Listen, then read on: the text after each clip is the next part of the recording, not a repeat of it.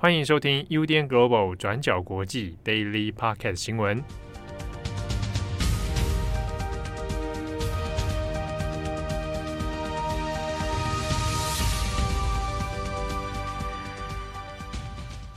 欢迎收听 UDN Global 转角国际 Daily Podcast 新闻。今天是八月五号，星期四。我是编辑慧仪，我是编辑佳琪。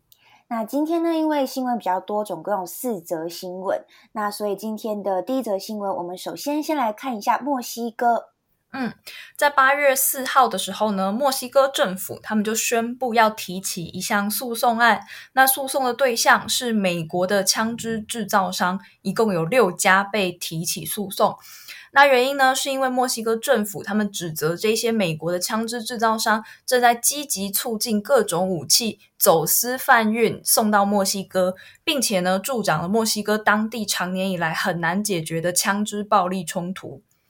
那这个诉讼案呢，是在昨天，也就是星期三的时候，在波士顿的美国联邦地方法院提起的。那墨西哥政府他们就指控这几家枪支制造商行为疏忽啊，允许非法武器不断越过边境啊等等，并且呢，他们要求这些制造商对墨西哥政府进行赔偿。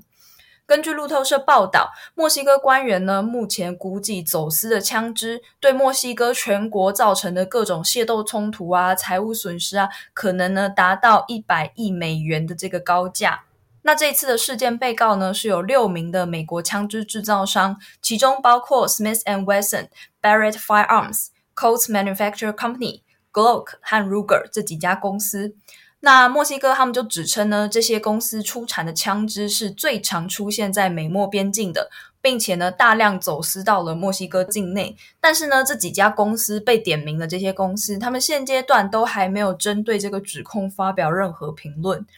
那诉讼里面也提到说，对于这些枪支经销商来说，让非法枪支流入墨西哥也成为他们非常重要的财源之一。而且呢，他们甚至提到说，这些制造商刻意会提供设计、经营、洗销枪支，故意呢是为了要让这些枪支成为墨西哥贩毒集团内部最喜欢用的常规武器。那这也代表了这些枪支其实和墨西哥当地的各种毒枭啊、犯罪集团啊都是有密切关系的。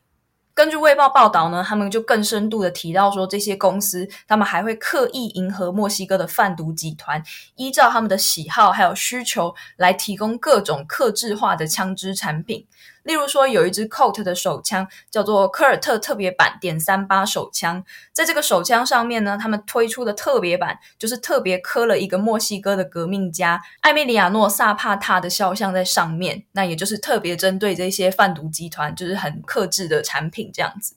那根据这份报道还指出说，在二零一七年曾经发生过一起命案，有一名墨西哥的调查女记者米罗斯拉瓦布雷奇，她呢就是因为调查了墨西哥政客跟犯罪组织之间的关系，在某一天她送儿子去上学的时候就遭到了蓄意谋杀，当时的犯人呢就是使用了这一把科尔特点三八的特别版手枪。那根据墨西哥政府的估计，在过去十年间呢，已经有两百五十万件非法武器从美国流入墨西哥，其中呢，甚至还包括可以直接击落直升机的五十口径巴雷特步枪，这个呢，已经是军用级武器的程度了。那政府的统计数据也提到说，从二零零六年以来，枪支暴力已经夺走了墨西哥超过二十万人的生命。它也让墨西哥境内的很多区域都变成了毒枭和犯罪集团可以私自占领的区域，就是让他们自己可以画地为王。也有许多犯罪集团有自己的武力跟佣兵部队，能力呢甚至强到是可以暗杀政治候选人、公职人员，甚至击退墨西哥自己的安全部队。不过呢，其实事实上，你回看墨西哥自己的买卖枪支法规，他们呢其实自己在国内买卖枪支也是合法的。墨西哥的法律是允许人们购买跟拥有枪支，原因呢也是因为要让他们国民可以自我防卫。但是呢，在墨西哥所有出售的武器类型都比美国还要有更严格的限制，也包括说购买地点啊、购买身份等等的。比方说，像是墨西哥的国防部，他们其实自己在墨西哥城就有经营一家枪支商店，民众呢是可以在得到授权之后在那里购买武器的，只不过他们的规定都是比美国还要更加严苛的。那有一个 NGO 的国际危机组织叫 International Crisis Group，里面就有一名专门研究美墨关系的分析师，他就提到说，在这起诉讼之外，显示出来的另一个问题是，就算最后墨西哥对美国枪支制造商的这个诉讼大成功，从此之后呢，没有美国武器再走私进来，但是到底能不能解决墨西哥自己境内的犯罪问题，也还是一个问号，因为很有可能呢，会有其他替代的供应线继续发展出来。那除了墨西哥自己本身就是枪支合法之外，他说呢，墨西哥的警察贪腐问题也非常严重。比方说，像是警察安全部队，他们每一年申报弄丢的武器数量就是非常惊人的。那这里的弄丢到底是什么意思？大家也可以再自己深思一下。那在枪支制造商呢，其实在美国本土内就已经很常面临诉讼了。但是呢，依照美国现有的规定，其实很难让这些制造商真正被定罪。原因呢，是在于二零零五年在小布希政府时期，曾经通过一项联邦法律条文，叫做《保护合法枪支贸易法》。在这个法案当中，就授予了枪支制造商在民事诉讼有很大的豁免权。在这条法条之下呢，如果你是枪支暴力的受害者或者是罹难者家属，你都是很难对这些制造商或是经销商提出民事诉讼责任的，你只能对使使用这个武器的犯人提出诉讼。不过呢，在上个月，美国总统拜登他就表示说，他要支持废除这项法规。在纽约州上个月也通过了一项法案，立法者呢就是表示说，希望未来能够在纽约州枪支暴力事件的受害者能够对制造商提起民事责任的诉讼。好，那以上这是关于这个墨西哥提告的这个事件的前因后果。那在之后，如果有更新的一些法律的进展的话，我们也会再帮大家做后续的追踪。好，那么第二则呢，我们来更新一下世界卫生组织 WHO 的一个新闻。那我们之前其实也有稍微跟大家提到说，现在全球疫苗分配不平等的一个问题，例如富有有资源的一些国家就囤积了大量的疫苗，但是比较贫穷的国家，其实他们的人民连一剂疫苗都没有办法打到。那如果现在呢，因为变种病毒，有资源比较富有的国家，像是以色列、德国、法国等等呢，其实也已经宣布要为他们的国民施打第三剂的加强疫苗了。那所以呢，世界卫生组织 WHO 就站出来呼吁各个国家，啊，希望这些国家至少在九月底以前，不要再为已经完整接种两剂疫苗的国民再施打第三剂的加强疫苗。那 WHO 是希望可以把这些疫苗分配给其他更贫穷的国家。那 WHO 的总干事唐德赛他就表示，那透过暂停就是施打第三剂加强针的这个计划，是希望可以在接下来为全球至少百分之十趴的人口提供疫苗。那要达到这个目标，只有让大量的疫苗有机会流入这些比较贫穷的国家，才有办法扭转这个局面。那举例来说，像是现在的海地或者是刚果民主共和国，他们的国民目前是没有人完整接种两剂疫苗的。那像是印尼，印尼最近的染疫情况其实像是直线攀升哦，过去一周单日新增了大概三到四万人。那根据印尼卫生部的数据，印尼染疫的死亡人数已经突破十万人的大关。但是在印尼人口有两亿多的情况之下，只有百分之七点九趴的人是完整接种了疫苗。那相比起这些比较资源没有那么丰富的国家，另一边像是以色列已经开始为六十多岁的人呢提供了第三剂的加强疫苗。那德国也已经宣布将开始提供第三剂的莫德纳或者是辉瑞疫苗。那在英国呢，他也宣布说，从九月开始，将会为可能好几百万被归类为弱势族群，也有可能像是染疫风险比较高的人，提供所谓第三剂的疫苗。那至于美国这边呢，他们虽然还没有宣布会为他们的国民就是注射第三剂的加强疫苗。但是白宫这边也有表示，他们目前有足够的就是疫苗剂量，可以向国外分发疫苗。但同时呢，他们也会确保美国人可以完全的接种疫苗。那以上呢，就是 WHO 这边的最新状况。好，那下一则来帮大家更新一下礼拜一我们提到的这个土耳其野火的这个事件，帮大家做后续的更新嘛。从上礼拜三开始呢，土耳其境内西南部还有靠近爱琴海区域就爆发了严重的森林火灾，截至目前为止已经造成了八人死亡。那不过最新的状况是，虽然大部分的火场都已经受到控制，但还是有部分区域依然在燃烧当中。在八月四号，也就是星期三的时候，土耳其西南部的一座燃煤发电厂就遭到了严重的火灾攻击。目前呢，是已经紧急撤离人员，也把一些比较易燃的化学物品都已经移出去了，正在持续救灾当中。但是呢，根据评估，是这座发电厂很有可能会被大火完全烧光的。那在土耳其当地的电视台画面呢，就有许多的影像是显示了这次火灾的恐怖。其中有一个画面呢，就是火光直接沿着电线，就是路边铺设的这个电线，一路烧一路前进，来通往这附近的城镇的每一条主要道路，就是直接沿着电线杆这样一路烧过去。那另外呢，也因为当地刮的这个是强风，所以就让救灾整体上来说是变得更加困难的。有很多本来呢才在几个小时扑灭火灾的地方呢，就因为这些强风又再一次又烧了起来。那到目前为止呢，因为这个已经烧到了发电厂，这算是非常严重的一个状况。那再加上已经有八人死亡了，现在就是有非常多土耳其的反对派在指责总统厄多安他们救灾不力。他们批评呢，他的救灾行动显示了土耳其当地自己的救灾设备是远远不足以处理这次火灾的。比方说，他们没有足够的消防飞机等等。那另外呢，还有在接受国际援助的反应都太过缓慢，尤其呢是当土耳其长年以来的敌人就是希腊，他们伸出援手提供消防队还有消防飞机的时候，厄多安的反应实在是太慢了。那这件事情就导致了非常多的批评跟攻击。不过，厄多安他自己的说法呢，他自己就是跳出来指责说，这都是反对派现在正在故意利用国难当前的时候来刻意打击他的声望。那以上呢，就是目前土耳其野火的更新状况。好，那今天的最后一则，我们也要来跟大家更新一下缅甸还有东协的一个近况。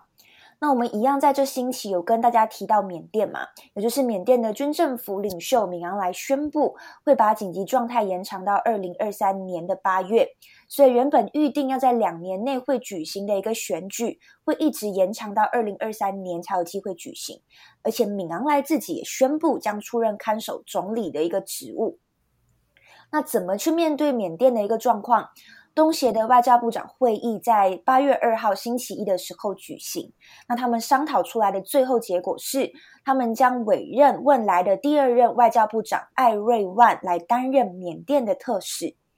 那这个缅甸特使的任务包括要跟缅甸的军方以及反对派的各方对话，然后来终结暴力、稳定局势等等。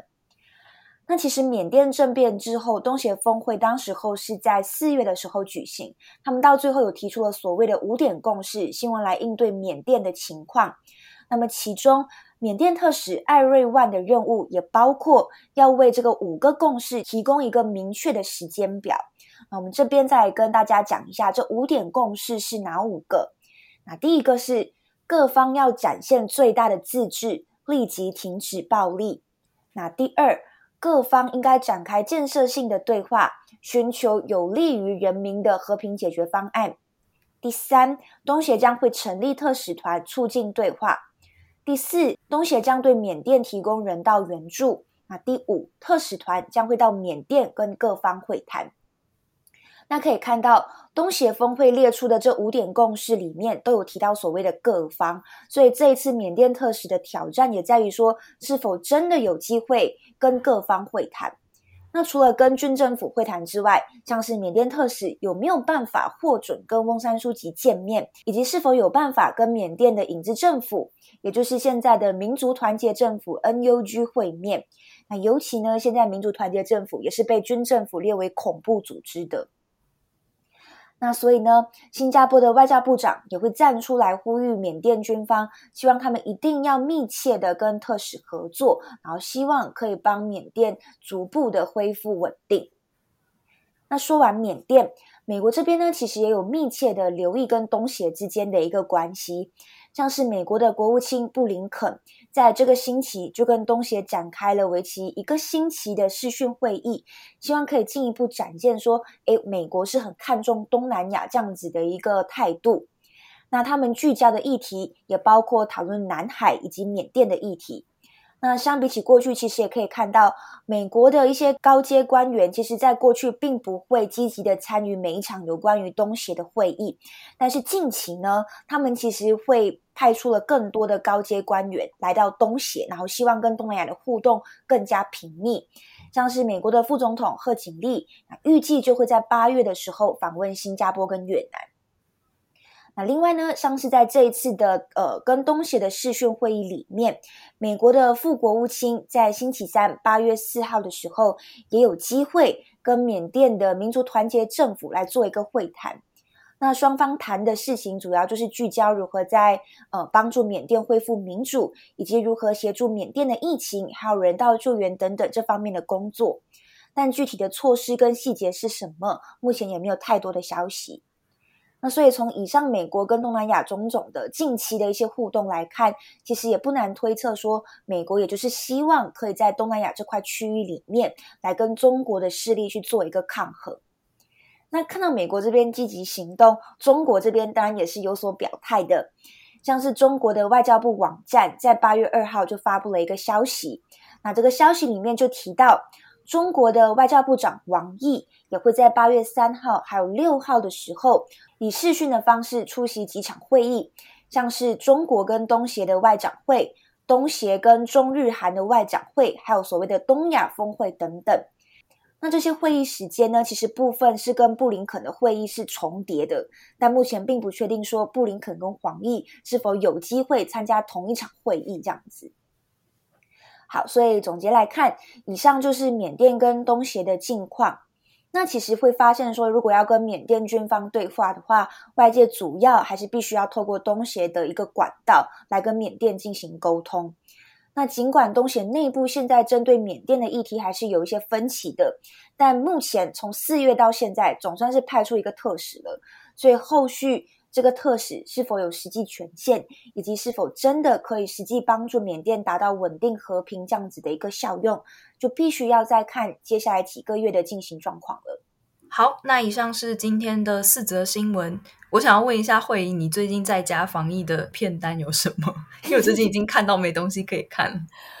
天哪，片单呐、啊！我最近好像没有在看片单呢，我最近都在看奥运呢。哦，都在看奥运。那书有吗？书的话，我最近因为郑红一直提醒我们要看书，对 对对，这是一个生气的提醒。我的书都还没看，但我最近在看的，刚看完的书是之前我跟你提到的上野千鹤子的《厌女》，以及我最近在看一个比较沉闷的学术论文的书，也不算是学术论文，是密尔的《论自由》。好难哦，听起来好难。他的翻译本好读吗？嗯，他的翻译本我觉得算是比较好读的了，但是就是要理解的话，不是那种你晚上很适合轻松看的阅读读物，它就是真的要静下心来慢慢去看的，因为有一些翻译其实也很拗口。哦，比较是经典的那种书，我好像从学校毕业以后就没有再主动去碰过了。我比较喜欢科普 那一种，或者是散文那一种。哦，我最近看的是，但也是。最才刚开始看啦，是那个上田邦子的散文《女人的食指》，就是上田邦子，她就是被誉为日本张爱玲。虽然我觉得他们的风格是很不一样啊，但是台湾的人在介绍她的时候都是日本张爱玲。但是我觉得她的散文都写的很好看，就是有那种当代都会女性上个世代吧的的的那个女性的生活，很细致，然后也写了很多她跟她爸爸之间的关系。我记得你之前都会推荐一些很好看的小说，之前是是不是有说一个什么外星人的？哦，那个是江丰南的呼吸，对，对对对对对。另外一个日本散文是那个佐野洋子，他是一个插画家，他画了那个他那一本书非常非常好看，就叫《恋爱论叙说》。但是他过去是一个很有名的插画家，他画了那个活了一百万次的猫。就是应该很多小时候的童书都会去读，嗯、但是他的那一本《恋爱论叙说》，他是写了他从小学一直到他变成成人以后的各种奇怪，或者很难以解释的亲密关系，或者是被骚扰的事情，他都非常诚实的写出来。比方说，他写他还是小学生的时候，被附近一个邻居的大叔，就是一直不断的摸他头啊，摸他哪里，就是。各式各样的那种很难以，但他又没办法判断那是不是性骚扰，就是他还是很小的时候，他没有办法判断这些事情。然后他后来就很讨厌看到那个邻居，然后可他妈妈就会说：“你怎么这么不懂事呢？隔壁的邻居是一个读很多书的一个叔叔啊，你要跟他问好啊。”但他年纪很小，他没有办法辨别这些事情，然后他就把它写成散文。但他也不是刻意要去弄 me too 或者是性骚扰，他没有故意啊，他只是用。评论是说他是用画家的笔来写出这样子的事情，就是用画家那种很诚实，我看到什么我就把它画出来。你要说是恋爱嘛？也不是，但是就是在跟恋爱有一点关系，跟亲密关系有一点关系的议题。这感觉很好看的，因为这感觉就会是他很个人经验，但是是每个人或多或少都有自己的一些影子在里面的。